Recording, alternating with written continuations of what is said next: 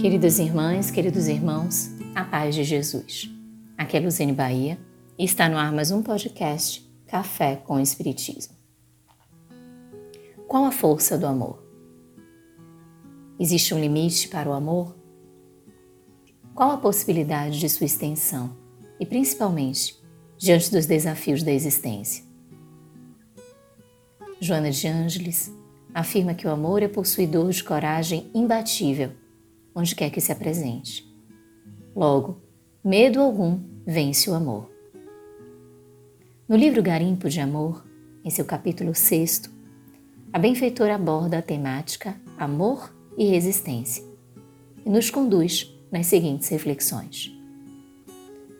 O amor fortalece sempre aquele que o cultiva, porque o vitaliza. E quando se direciona a alguém, de maneira nenhuma torna-o submisso a esse afeto. Dá-lhe, ao inverso, uma visão correta dos valores que exornam o caráter do outro, sem que isso lhe diminua o sentimento que vigora em forma de estímulo e socorro, nunca para usufruir e beneficiar-se. Certamente, há muitas pessoas que não sabem entender o sublime fenômeno do amor e se utilizam dessa dádiva com que os demais as honram não correspondendo à confiança, procurando tirar proveito, enganar e explorar. O amor, porém, não se equivoca quando é verdadeiro e tem as suas raízes fincadas nos objetivos elevados da lídima fraternidade. Quando Jesus jornadeava sob o peso da cruz pela via dolorosa, em abandono por quase todos aos quais se doara, estoicas mulheres que o amavam romperam com o preconceito e desacataram o status perverso que as considerava inferiores para segui-lo ao Calvário e ali ficarem até o momento extremo. Impulsionadas por essa energia incoercível, enfrentaram os doestos e as chocarrices dos maus e dos insanos, sem qualquer receio, conscientes do dever de acompanhar aquele que as convidara para o banquete da felicidade, ajudando-as a vencer todas as barreiras que as isolavam do mundo social, submetendo-as aos caprichos e às paixões primitivas dos dominadores das suas existências.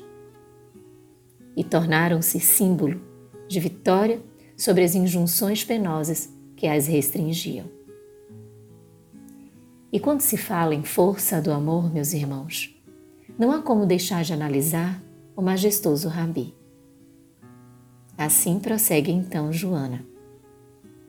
O amor deu forças a Jesus na cruz, de forma que suportou todas as crueldades que lhe foram impostas com misericórdia. Fê-lo silenciar diante dos falsamente fortes, que pareciam ter poder sobre a sua vida, permanecendo calado diante da massa ignara que tanto amava, para comunicar-se com o criminoso ao seu lado, no momento extremo, concedendo-lhe esperança e renovação e imortalidade em triunfo. Resistindo à debilidade orgânica sob o exaurir das energias, foi o amor que lhe facultou prosseguir durante as horas agônicas em restrita confiança em Deus.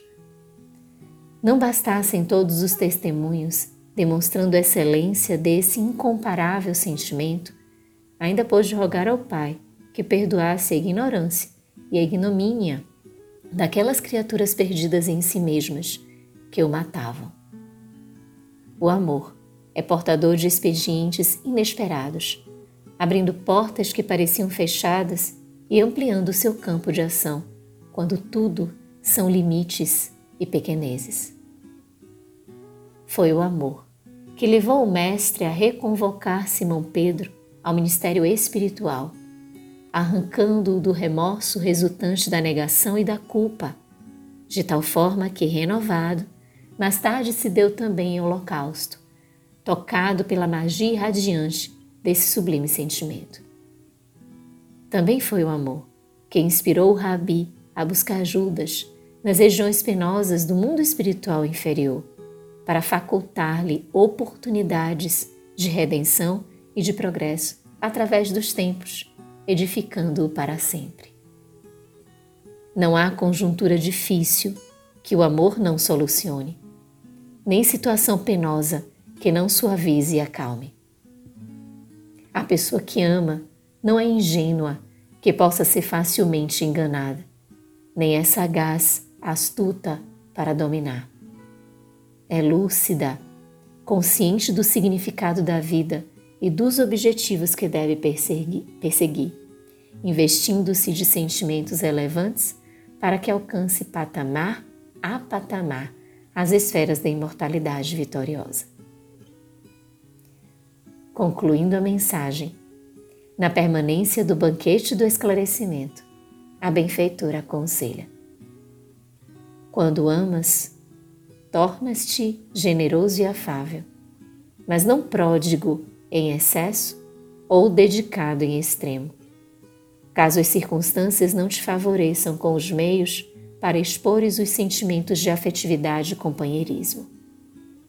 Por isso, ninguém pode prejudicar-te ou desmerecer-te a confiança, em razão da claridade interior que te leva ao discernimento dos parâmetros que devem orientar a expansão da tua afabilidade.